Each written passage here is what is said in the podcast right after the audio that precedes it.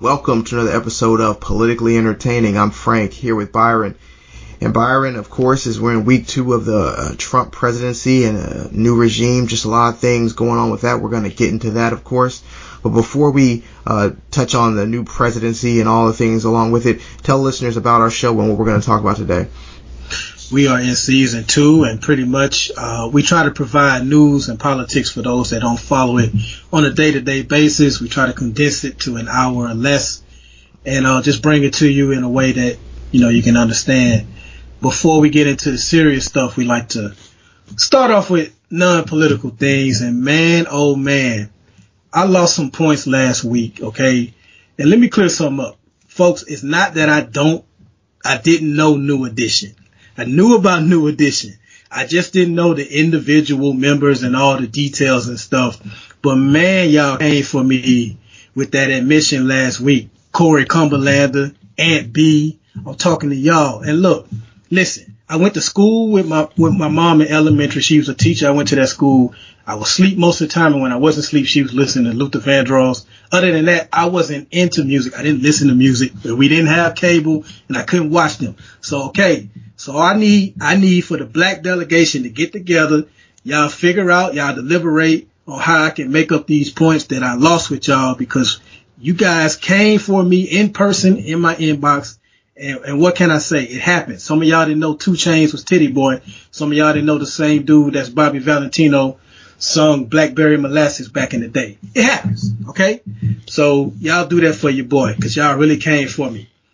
Speaking of coming for people, Frank, LeBron James and Charles Barkley, they had a little verbal spat and I wanted to get your thoughts on this because I, I felt like what Charles Barkley said about LeBron was very constructive. And I, and I actually agree with him because at some point, you know, I'm a Miami Heat fan. I love the big three. He has a big three in Cleveland, but he's still asking for more. He's trying to get Carmelo. They, they signed Tristan Thompson to a max deal. So Barkley criticized him on that. LeBron came back and, and went personal, like how he spit on somebody and was partying in Vegas before an All Star game. Was LeBron justified because he does take a lot of criticism and he rarely responds? So maybe he was just fed up and had enough, or did he go a little bit too far with going personal on Chuck? So I look at it one of two ways. Uh, did he go too far? Maybe he went too far, but I'd say that his relationship with Barkley is a little different because remember Barkley and Wade are friends and probably LeBron and Barkley kind of somewhat more friendly than say the average media person. So LeBron probably felt a little bit, you know, because LeBron's a little bit emo, we know that, and he probably felt a little bit taken aback that Barkley, who he probably somewhat likes and respects, was coming for him so hard. Um, and and I just think that his response wasn't it wasn't so personal like you know everybody knows about him going to Vegas and about things like that so it wasn't super personal it was just like public record personal things so to me, it wasn't necessarily out of line, but it certainly was somebody who was very bothered by those comments. And I think for LeBron, it's like, just do you. Like, I, w- I would say that, um, he didn't need to respond like that. Like, I don't have a problem with him saying he needs more help because they do need more help. They're going to try to beat Golden State. I mean, that's the thing that people don't understand that, that thing that LeBron's getting a lot of flack for and is he's saying, oh, I need help he needs help to beat Golden State. I mean, he doesn't need help to beat Toronto or to beat uh, Boston or whoever is in the East. I just think that when you look at that Golden State team, I think just like last year, they're they're still up against a, a tough battle. So I don't really have a problem with him trying to make his team better. He wants to win a championship, and uh, you know, personally, I think it's all jokes. I mean, with everything going on in the world, I think that I think it was a welcome exchange, to be honest with you. I hope Barkley pokes more NBA players and they all pop off at him because one thing I say about Barkley is he doesn't care and he'll, he'll continue to come at people. And that's one thing that, you know, although I don't agree with some of the things he says, certainly politically that he said, I, I do respect the fact that he's willing to say whatever he's going to say, he doesn't back up from it. So that part was cool. And the fact that LeBron overreacted or didn't or, or reacted is just part of, part of life, you know? these are these these uh which these millennials, man, you can't come at them but so much they're gonna snap. So that's kind of how it is. Man, Trump v. Trump versus Arnold Schwarzenegger, LeBron versus Barkley, Rajon Rondo versus Dwyane Wade, and B versus me because I don't know new, new edition, and it's just the first month. Well, we in the early part of February now, but we just barely got 2017 started. So interesting stuff going on. But with that, y'all, let's get ready to get into some politics.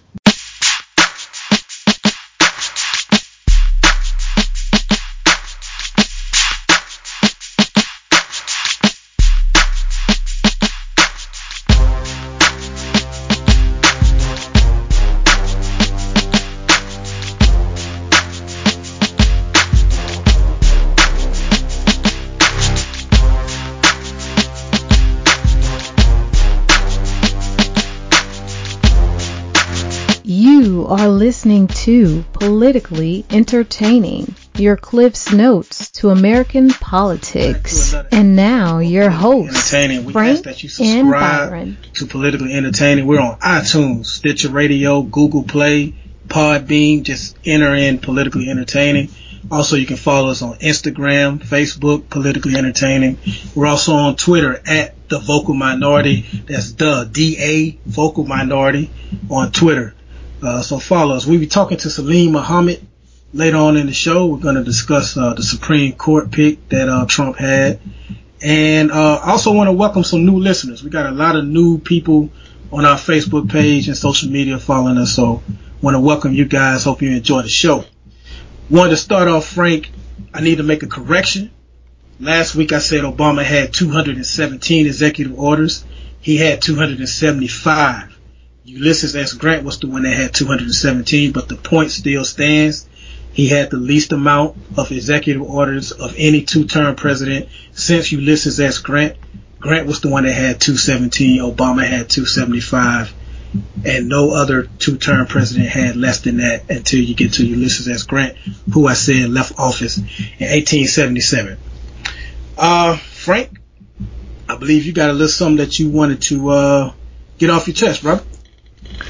Uh, thank you for giving me the floor, uh, brother Byron. But you know, I just wanted to say there's a lot of things going on right now, and I know that the immigration ban, obviously, if you've been watching any kind of news, has has made the news. But I just wanted to say that um, the more the more frightening thing, the more scary thing is the fact that Steve Bannon is now in charge of uh, National Security Council. Uh, Donald Trump has dismissed the military presence that was there, and you've got a guy who's basically founded Breitbart News and alt-right, uh, you know, architect who now is making policy. And for those who don't understand the National Security Council's power, they can basically identify an enemy of the state, target them, kill them with no uh, no blowback, no consequences. That's a very, very frightening thing. And just with this executive order that was signed banning people who were uh, green card holders, and I, I want to say that, you know, we have a very negative stigma of green card holders, but what people don't understand is a green card holder is a full U.S. person. I mean, you could be you could probably be a citizen. Some people just choose not to be a citizen of this country because they like living in their home country. They work there and a green card basically allows them full access to do everything except for really be a citizen. So I think that banning green card holders who are, you know, full U.S. persons as far as, you know, anything like as far as anything like that goes is a very very crazy thing and I think we have the stigma about what a green card is so we didn't it didn't really raise our flags I just want to say that we're in a position where we're not free uh, like we used to be. And I don't mean that as, you know, we're going back to slavery or anything like that for those who are listening. What I'm saying is our very freedoms are being compromised by people who are stretching the checks and balances system because everybody said, oh, they don't want a politician. We don't want a politician. So you have basically these guys who are not politicians. They are uh, dictators, authoritarian people where they're trying to impose a will. They're trying to reshape uh, the, the electorate. They're they're de- deporting people. That's their new ger- we talked about gerrymandering on previous episodes. They're deporting people to gerrymander with the with the electorate with the with the world with this country because there is a movement to uh, you know a great example is the Syrian family who uh, was deported or was denied entry back to the United States, uh, and they voted for Donald Trump. And you know they thought that they were part of the you know the the new regime. They thought they were like well we're you know not you know we're not muslim we're christian we're not black we're we, we're white. No they like you're you're from syria you're going back you're not getting in this country. And i think that you know we have to wake up and realize that we are being divided as people over these very small things whereas you know obviously you got black people over here you've got mexican people over here you've got uh, you know, Syrians, Muslims over here, whatever you want to say, and they're putting you in a little corner. But what they're doing is they're sectioning you off. First is going to be the Muslims, then it may be the Mexicans, then it's going to be the blacks. And we're all got to realize that now is the time to fight and now is the time to not, you know, give up and be too tired because you got to work and you got to come home pick your daughter from daycare. You really have to fight. And I'm to give you a couple options of things to do. If you have a smartphone, which I'm sure you do if you listen to this podcast, download the Vote Spotter app, download the Countable, Countable app. And what those apps do is it allows you to see how your congressmen, how your senators are voting, what's being being voted on. A lot of times you don't even know what's going on. You just like see it on Facebook. You have got to get more involved in looking at your news on Facebook because you know, four years from now, you're assuming there's going to be elections. You're assuming there's going to be an America that you can make a choice in. Well, you better make sure what's being voted on allows that to happen. So again, those apps are Vote Spotter, Countable. There's also, uh, you know, other ways to get involved. If you want to donate monthly to the ACLU, that's something you can do. I know one of the things we talked about this season is how to become more active. And a lot of times you hear about activism. Activism is not clicktivism. Activism is not sharing posts and commenting on posts. Activism is actually doing something, whether you be donating your time, money, or, or doing something like that. So that's just one of the ways you can get involved. We'll have more things, put more things on the on the on the Facebook page website as well. I just wanted to get that out uh, and just wake people up in understanding that there is a power grab, a hostile takeover going on in this country. And while we argue about you know, sm- small things like people's speeches at award shows or LeBron's p- place in history, the world is being changed fundamentally underneath us. And I just wanted us all to be aware and be accountable for, you know, for this so that we can take action and not be caught left holding the bag what Frank just said pretty much sums up what we hope to accomplish with this season as he spoke about activism and, and being involved and being informed, which is what we try, which, which, which is what we hope this show does for many of you. Because I, trust me, I, I know politics, news, especially politics, the nuances of it, it can be boring. And so, you know, that's fine and that's why me and Frank we we do this and try to bring it to you in a condensed version and let you know what's important. Again, those apps were Vote, Vote Sport, Vote Spotter. I can't talk. Vote Spotter and Counter. And one other thing I want to touch on what what you mentioned, Frank. This is an off year. This is an off year. There is no presidential election. There is no, there are no congressional elections. This is the perfect time for members to sneak in certain bills when they know the masses are not paying attention. So what we're basically trying to say is make sure you pay attention, even if it's just tuning in to us. That's fine. And I'm not even saying just listen to us. You know, get your news sources from several several different places because sometimes we get stuff wrong. I had to make a correction at the beginning of the show, but just be informed. Don't just walk around like everything is going to be okay. Uh, coming up, um, I am going to touch on empathy You'll you'll see what I mean when we get to it towards the end of the show, and we'll also discuss uh, Neil Gorsuch. He is the uh, he is Trump's pick for the Supreme Court. Uh, but right now, let's talk to Salim Muhammad.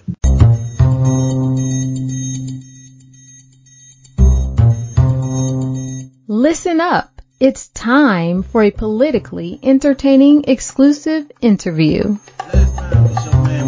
show with us. Uh, he told us a funny story that I I enjoyed about how when he applied for a job, I think the guy that was doing the hiring saw his name, and then once he saw his face, he was kind of relieved that he wasn't.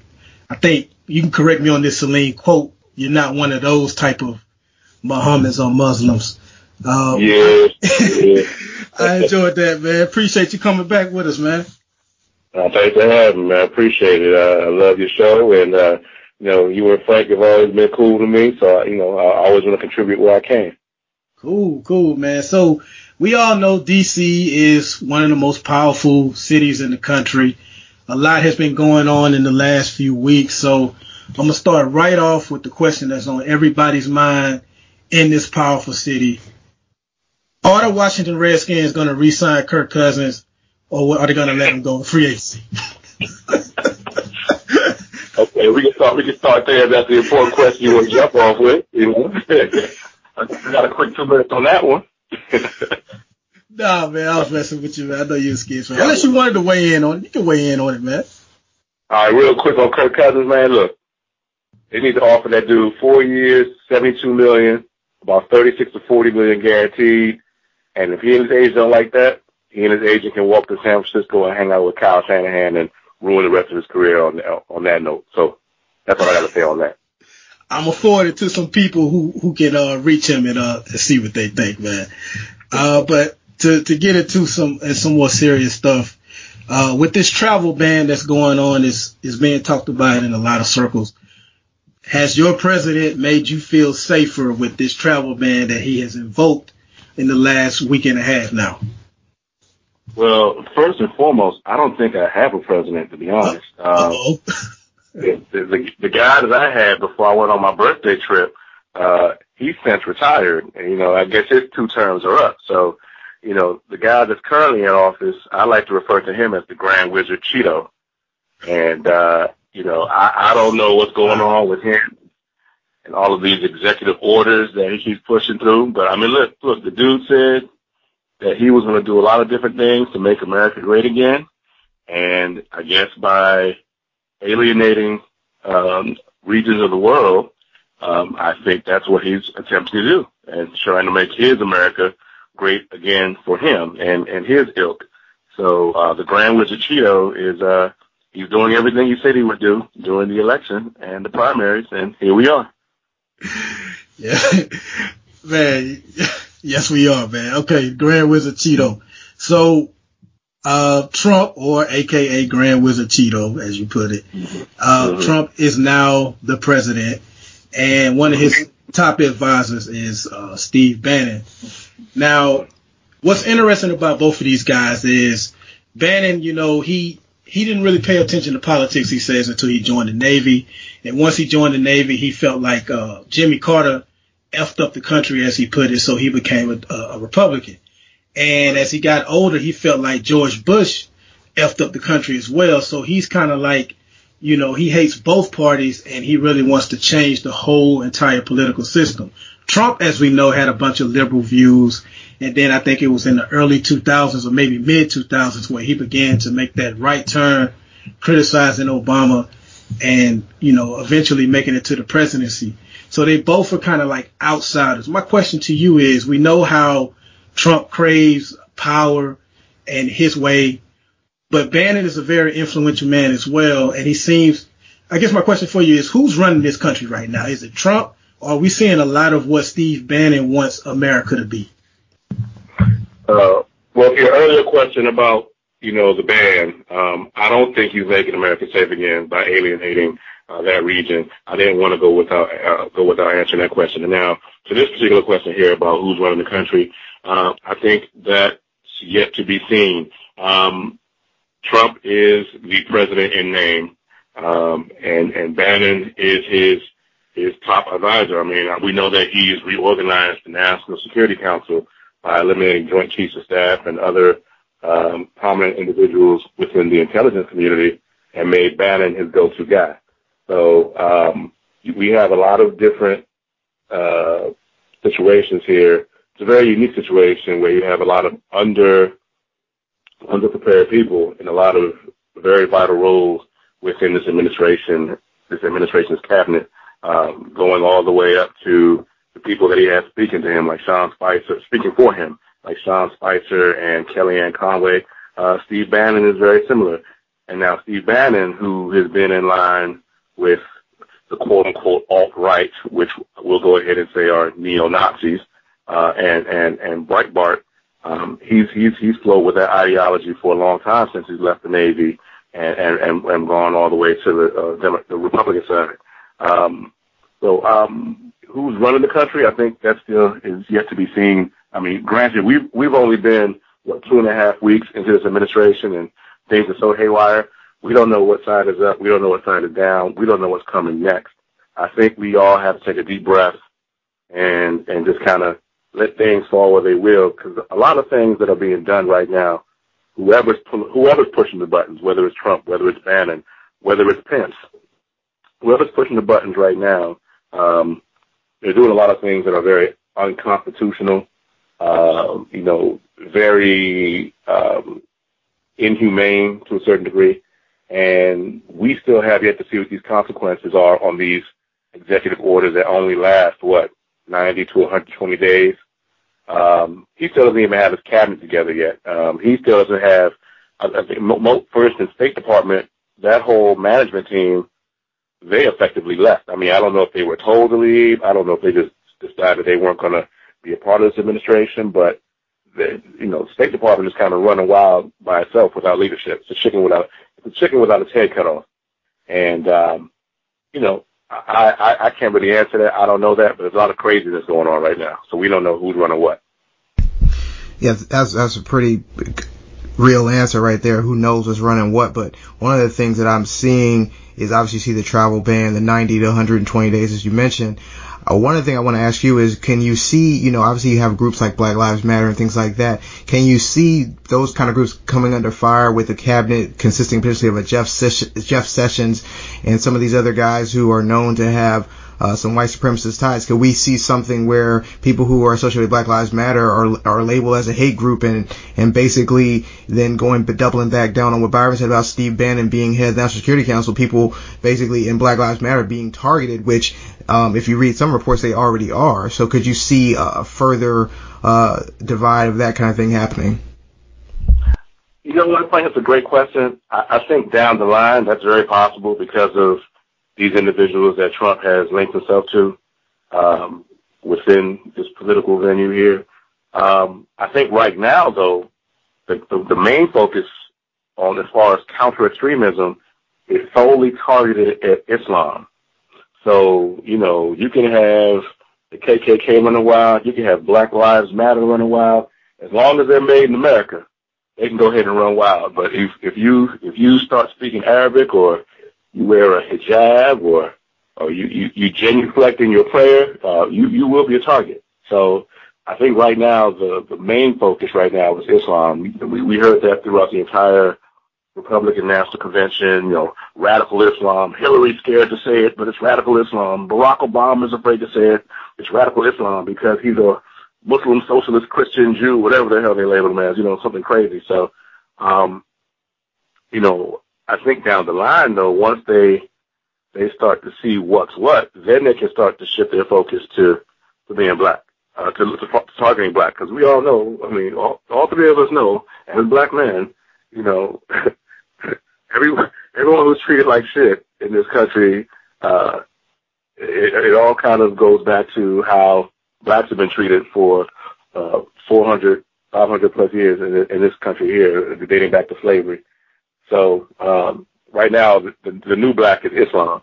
the new black is being a Muslim. So that, that's what it is right now. But down the line, I can see it getting back to that within this four-year run. We are talking to Salim Muhammad, uh, who happens to be a great follow on social media. If you're privileged enough to uh, follow him on there, he posts some some pretty funny stuff on there. And one of the reasons we had you on, because we touched on it the last time you were on here, was that you are of the Muslim faith, but you don't I think a lot of Americans still associate Muslim with a race. Like you, you look a certain way to be a Muslim. And I, I don't know why we haven't caught on to that yet. But, uh, what I wanted to ask you was, do you remember where you were during the Bowling Green massacre? So what I what I saw the the, Mar- the Bowling Green Maryland game about two years ago, where Bowling Green beat the brakes off of Maryland, fifty some odd to, to twenty eight. I thought that was the Bowling Green massacre that uh, Tom Jobs was talking about, but uh, apparently there was some type of uh, Iraqi extremists that had shot that shot up Bowling Green, and I guess nobody knew what happened. So I guess I was in my house uh, waiting for that, that, to, to see that call on my CNN, but that never came through. So, yeah, I guess that's where I was when the Bowling Green Massacre happened.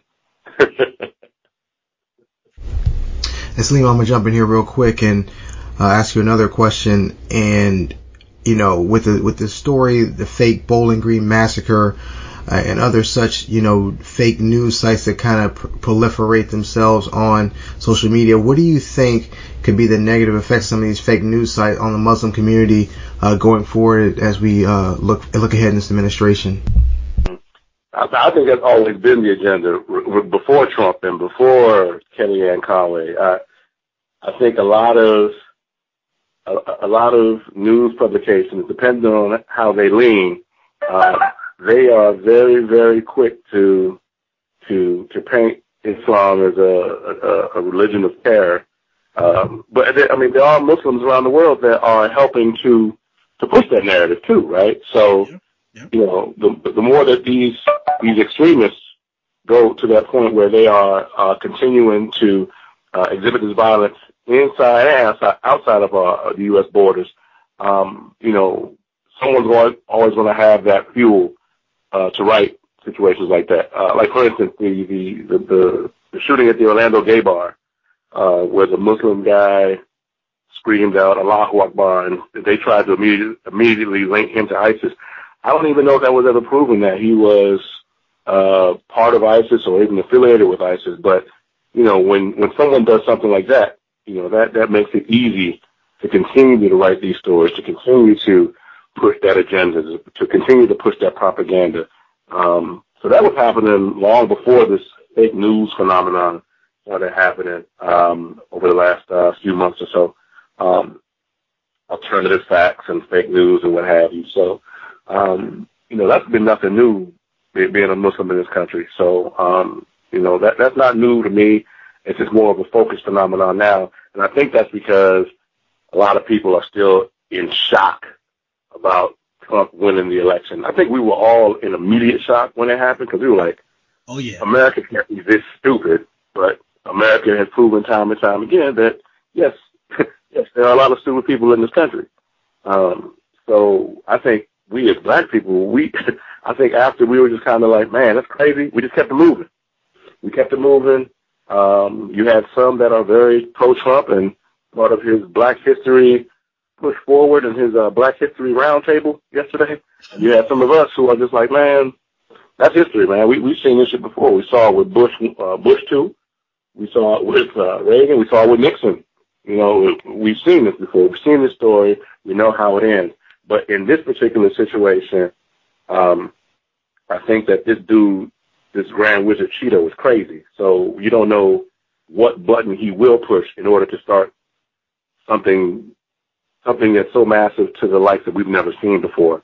And I think that these these these white folks, especially white women that didn't vote, they're now seeing or feeling the effects of the uh, of their bad choices.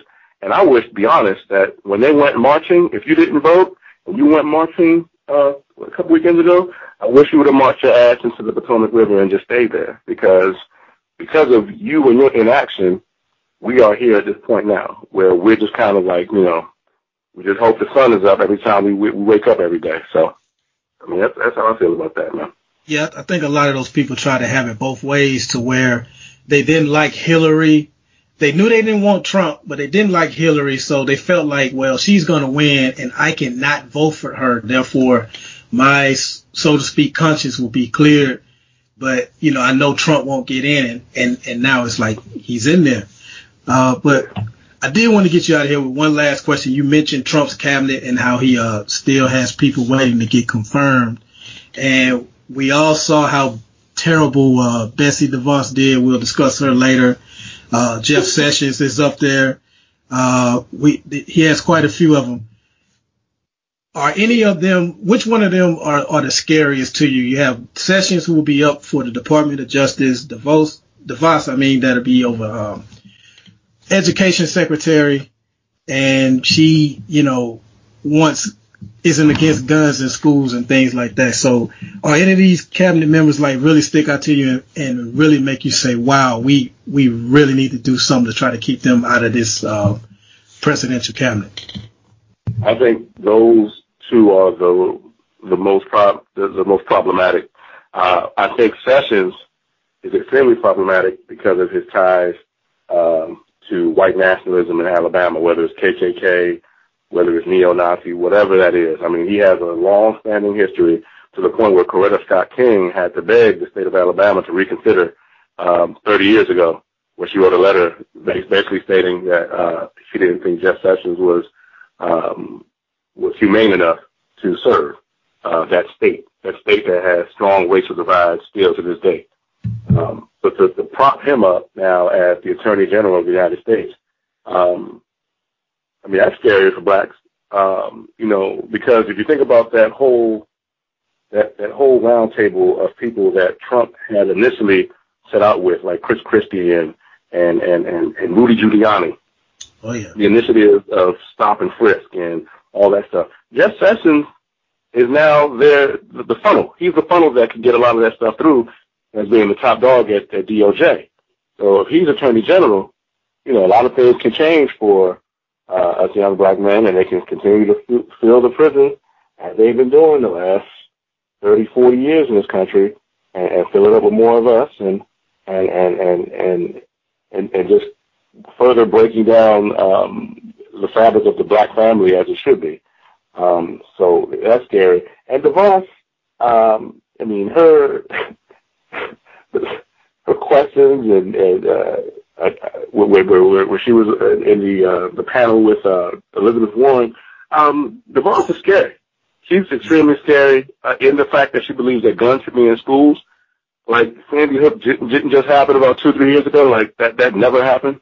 Like, uh, like Columbine never happened 10 years ago. So, I mean, for her to say stuff like that and, and, and the like, I mean, I think she's an idiot personally. And I think that having an idiot try to already run uh, an education system that is failing across the board, especially with the resources that we have, um, you're putting us further behind the eight ball by having somebody with lack of experience in the Department of Education. I mean, there's other ones. I mean, Linda McMahon in small business. I mean, come on, really?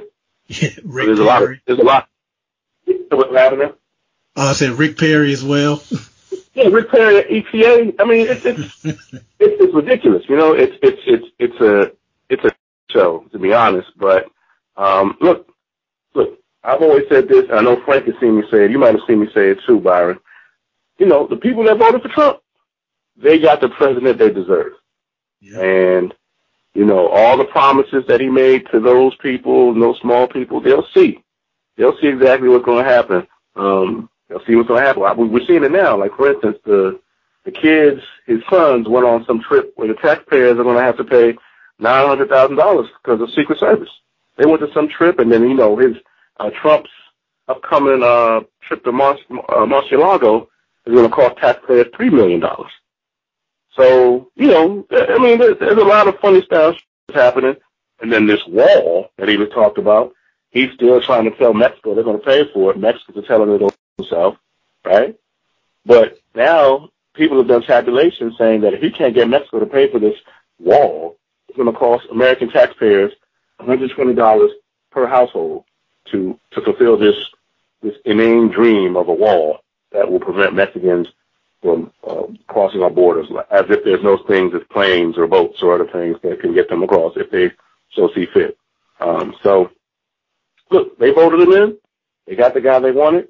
Let's see what happens in these four years. You know, that's how I feel about that. That's been the funniest part of his presidency to me. Uh, we're going to build a wall. Mexico's going to pay for it. They're going to pay for it. Okay, we'll pay for it. They're going to pay us back. Sure, buddy. Um, but I, I, I can't I can't say this enough, man. You know, with this with this administration, you know, it's just going to be a wild four years yeah, if he makes it to four years, and he's going to give us a lot of material, man. So all we can do is just sit back and watch, man. But as always, we appreciate you making time for us and coming on, man. Hey, man, thanks for having me, man. And look, Alec Baldwin, if anybody needs a career revival, it's him, and Donald Trump is helping him in a big way. So look forward to that. That's coming soon. Indeed. Salim Muhammad, everybody, thanks for joining us, brother. Thanks, man. Good to talk to you. I want to thank Salim Muhammad one more time for coming on the show. Uh, he went a lot harder this time than he did last time, Frank. Um, you can catch that interview. Uh, we'll eventually have it on our YouTube page, but we we have other interviews as well. We have a YouTube page, politically entertaining. We'll have the interview up soon. Um, Frank, I just wanted to see what you got from it because I liked how you mentioned, uh, you know, when we are discussing Jeff Sessions, how Black Lives Matters can get can get targeted, and we've seen that historically with the Black Panthers, with Martin Luther King. Anytime some prominent, strong Black voice speaks out, you know, the our Department of Justice seems to go after them, and with Jesse Je- Jeff, Jeff Sessions uh, about to be the head of the Department of Justice, that's something we really want to look at. And uh, I just like, you know, Salim Muhammad's thoughts on a lot of things. Grand Wizard Cheeto, I hadn't heard before. I've heard President Cheese It and some other things. So he brought us a new one. What did you get from the interview? you know, honestly, just just the just the candor from somebody who is black and a Muslim, who that's kind of a what you call a double whammy in so many in so many ways. Obviously, the Muslim community is being targeted now, but you know, he also understands that obviously as being black, that's also a target as well, and just and just the just the fact that there's so many people with so many agendas against both groups and how you know how he's managing that is, is a unique and interesting perspective. And that's always always good to talk to him because he has a great perspective on you know how things you know had been and and just looking forward to see what this administration is going to be. And really the, the the the crazy thing is as knowledgeable as Salim is, he basically at the end of the day said he has no idea what's going to happen, which is kind of scary because none of us really know what's going to happen. So I think we're just going to have to play it out. But again, it's always great having him on. So I'm sure uh, something else may go down. We may have him back, and it'll be interesting to get his take on that as well. As you heard me talking a moment ago, I almost called Jeff Sessions Jesse Helms, which would have been a mistake that really wouldn't have been a mistake because if you know who Jesse Helms is, it's not much difference between him and uh, Jeff Sessions. Uh, look him up, Jesse Helms, North Carolina. Uh, I want to talk about Neil Gorsuch, who Trump has now picked for the Supreme Court. Uh, and I just want to tell you people up front, don't listen to the Republicans, don't listen to the Democrats because the Republicans are going to tell you how great and how moderate and how he is perfect for the court. And, and the Democrats are going to tell you how terrible, how bad, and how he's going to ruin the country if he's appointed to the court. Keep in mind, the Democrats said the same things about uh, Justice Kennedy, who uh, Gorsuch actually worked under. Uh, Kennedy was appointed by Reagan, uh, but he has been a reliable liberal judge. He sided with uh, the Democrats and the liberals in a lot of cases. Yet they said a lot of mean, nasty things about him when he was when he was uh, appointed. So you can't listen to either side because they're trying to get their agenda across. And unless something drastically changes, he's gonna get confirmed. Republicans have a 52 52 48 majority. I know there's been some talk about a 60 vote threshold. That's not needed. Hell, Clarence, Clarence Thomas made it in 42 58, 42, uh, 52 48. I want to do something about that. He made it in 52 48. So he'll get in. And what I want to do real quick is just tell you about the man, tell you about him and let you decide. Neil Gorsuch, he ruled in the uh, Hobby Lobby case from a couple of years ago. Hobby Lobby, when Obamacare was implemented, they didn't want to uh, provide, I believe it was uh, birth control contraception for uh, for women under the uh, Obamacare. They cited like religious, some type of religious uh, clause, and he ruled in that case, and Hobby Lobby won that case. I already told you he worked under Justice Kennedy, but I want to give you two particular cases that he ruled on, and then Frank, I'll let you jump in this first case I want to tell you about, Assistant Professor Grace Wong of Kansas State University. She worked there for 15 years. She wound up getting diagnosed with cancer in like summer 2009. She requested six, six months of leave, you know, to recover from her treatment. She had a bone marrow transplant and she needed to recover for it. She had the transplant in like fall of 2009. She was ready to return to work in January, that, you know, January 2010 on the university campus, a flu epidemic broke out. Now, Miss Wong, with her, you know, her weak immune system after going through, you know, the, the bone marrow transplant, she requested an additional short-term leave until they cleared up the flu epidemic because that would have been very dangerous for her. So she asked for the short leave. The university denied it. So she sued. Now it's important for you to know that disability leave is a case by case basis and it's based upon are you causing your job undue hardship? And Kansas State University is a federal funded multi-million dollar employer. I doubt seriously an assistant professor is going to cause them undue hardship. Plus she, she offered to telecommute because she'd done it before in her 15 years where she's worked from home some days. Well, Gorsuch ruled on this case and he ruled that that was unreasonable, citing that this disability leave cannot be used as a safety net for people that can't work. It wasn't that she couldn't work. She just didn't want to put herself in a dangerous situation. That's one case. The other case, which I'll be much more brief on, 2013, a 22 year old white male, uh, was shot by a police officer with his taser gun in the head. He wound up, he wound up dying. Now his parents filed a lawsuit. Gorsuch again ruled in this case he's dismissed the lawsuit, citing that the police officer had qualified immunity, which basically says unless a police officer is incompetent or willfully breaks the law, they can't be sued for anything. So that's the type of justice that we're getting. And I just wanted to put that out there before you began listening to Republican arguments and Democrat arguments because they're going to be coming all this week. Frank, what did you think of Trump's pick for the Supreme Court uh, justice?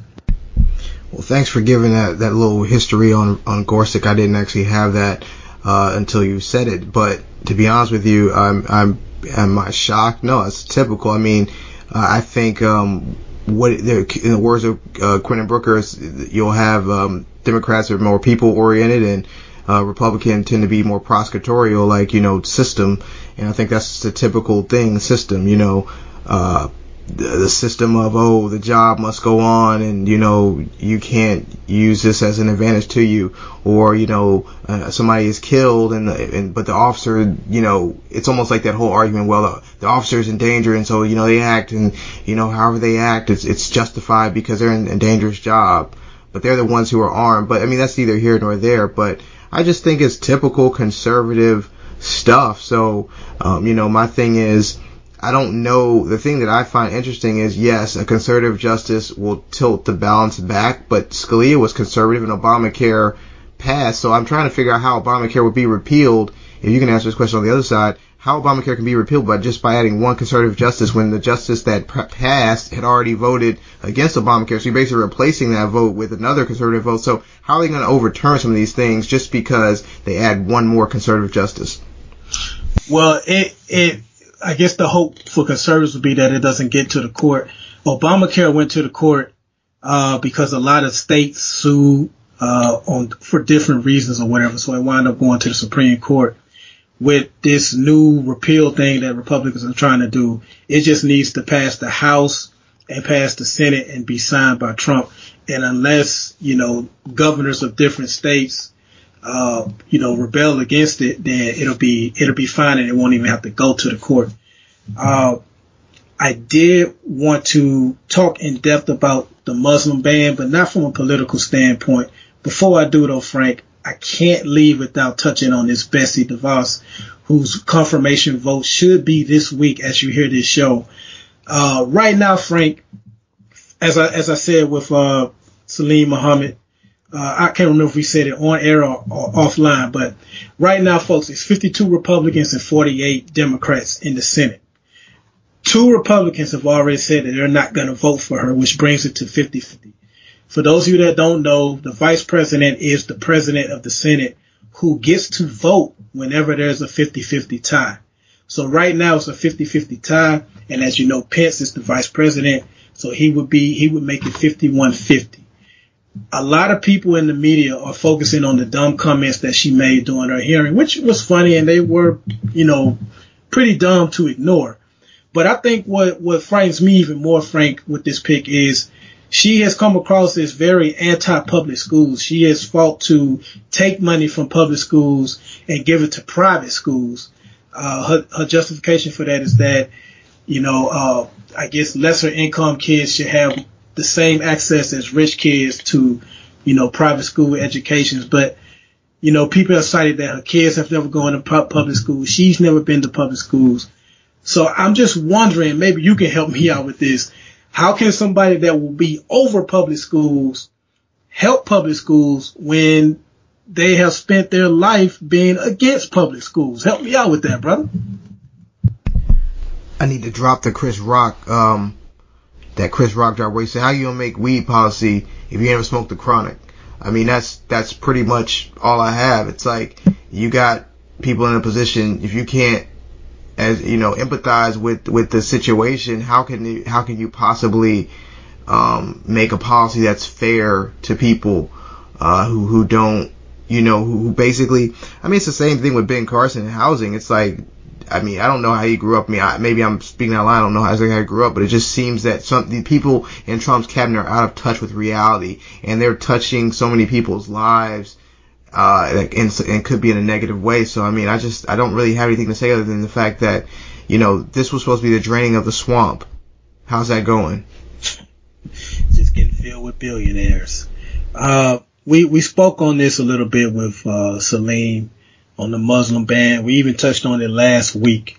And Frank and I, we try to begin the show with a, a non-political topic and we try to end it with a non-political topic. So, but I want to talk about this Muslim ban and I won't make it political. Here's what I want to say about this travel ban or Muslim ban that some people say isn't a Muslim ban, even though Trump in the beginning called it a Muslim ban. People are saying that no, it's just the seven countries that are no longer in the IMF, whole bunch of different opinions. None of that matters because this is what I want to say. Senator Cotton uh, went on the, the Senate floor this week, well, last week, and he stated that only 193 people have been affected. I guess that was the number at the time. I'm sure it's more now. He said only 193. What? Where's our empathy?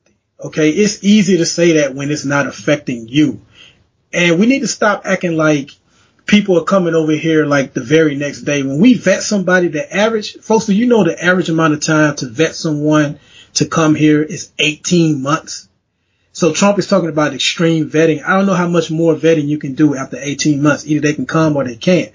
And for Senator Cotton to say that, you know, it, it just shows a lack of empathy because I've seen people like Senator Cotton, uh, business people. I take I take public transportation sometimes in DC.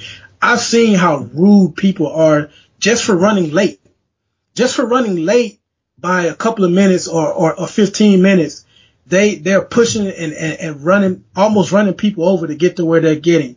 Now imagine not being able to come into a tight, in, into an entire country because this president has said you can't come. Now, I worked at TSA for a while and I used to screen people just doing my job.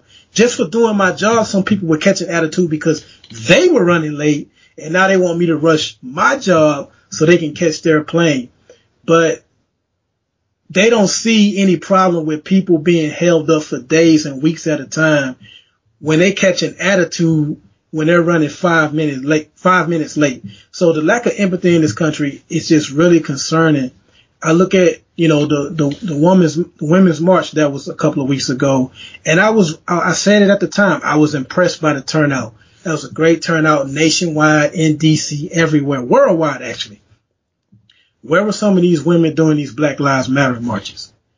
You know, I know that they want to be against this Trump campaign, but black people, you know, for years have been saying that this country is unfair and, and has some problems and isn't perfect.